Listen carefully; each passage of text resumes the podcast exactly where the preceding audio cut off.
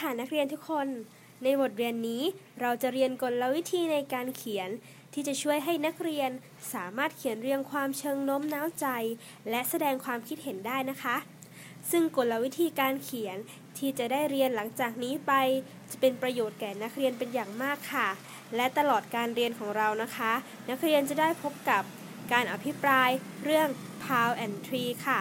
การอ่านและพิจารณาตัวอย่างความเรียง และการแนะนำเรื่อง Graphic Organizer ค่ะ ถ้าพร้อมแล้ว เรามาเรียนพร้อมๆกันไปเลยค่ะ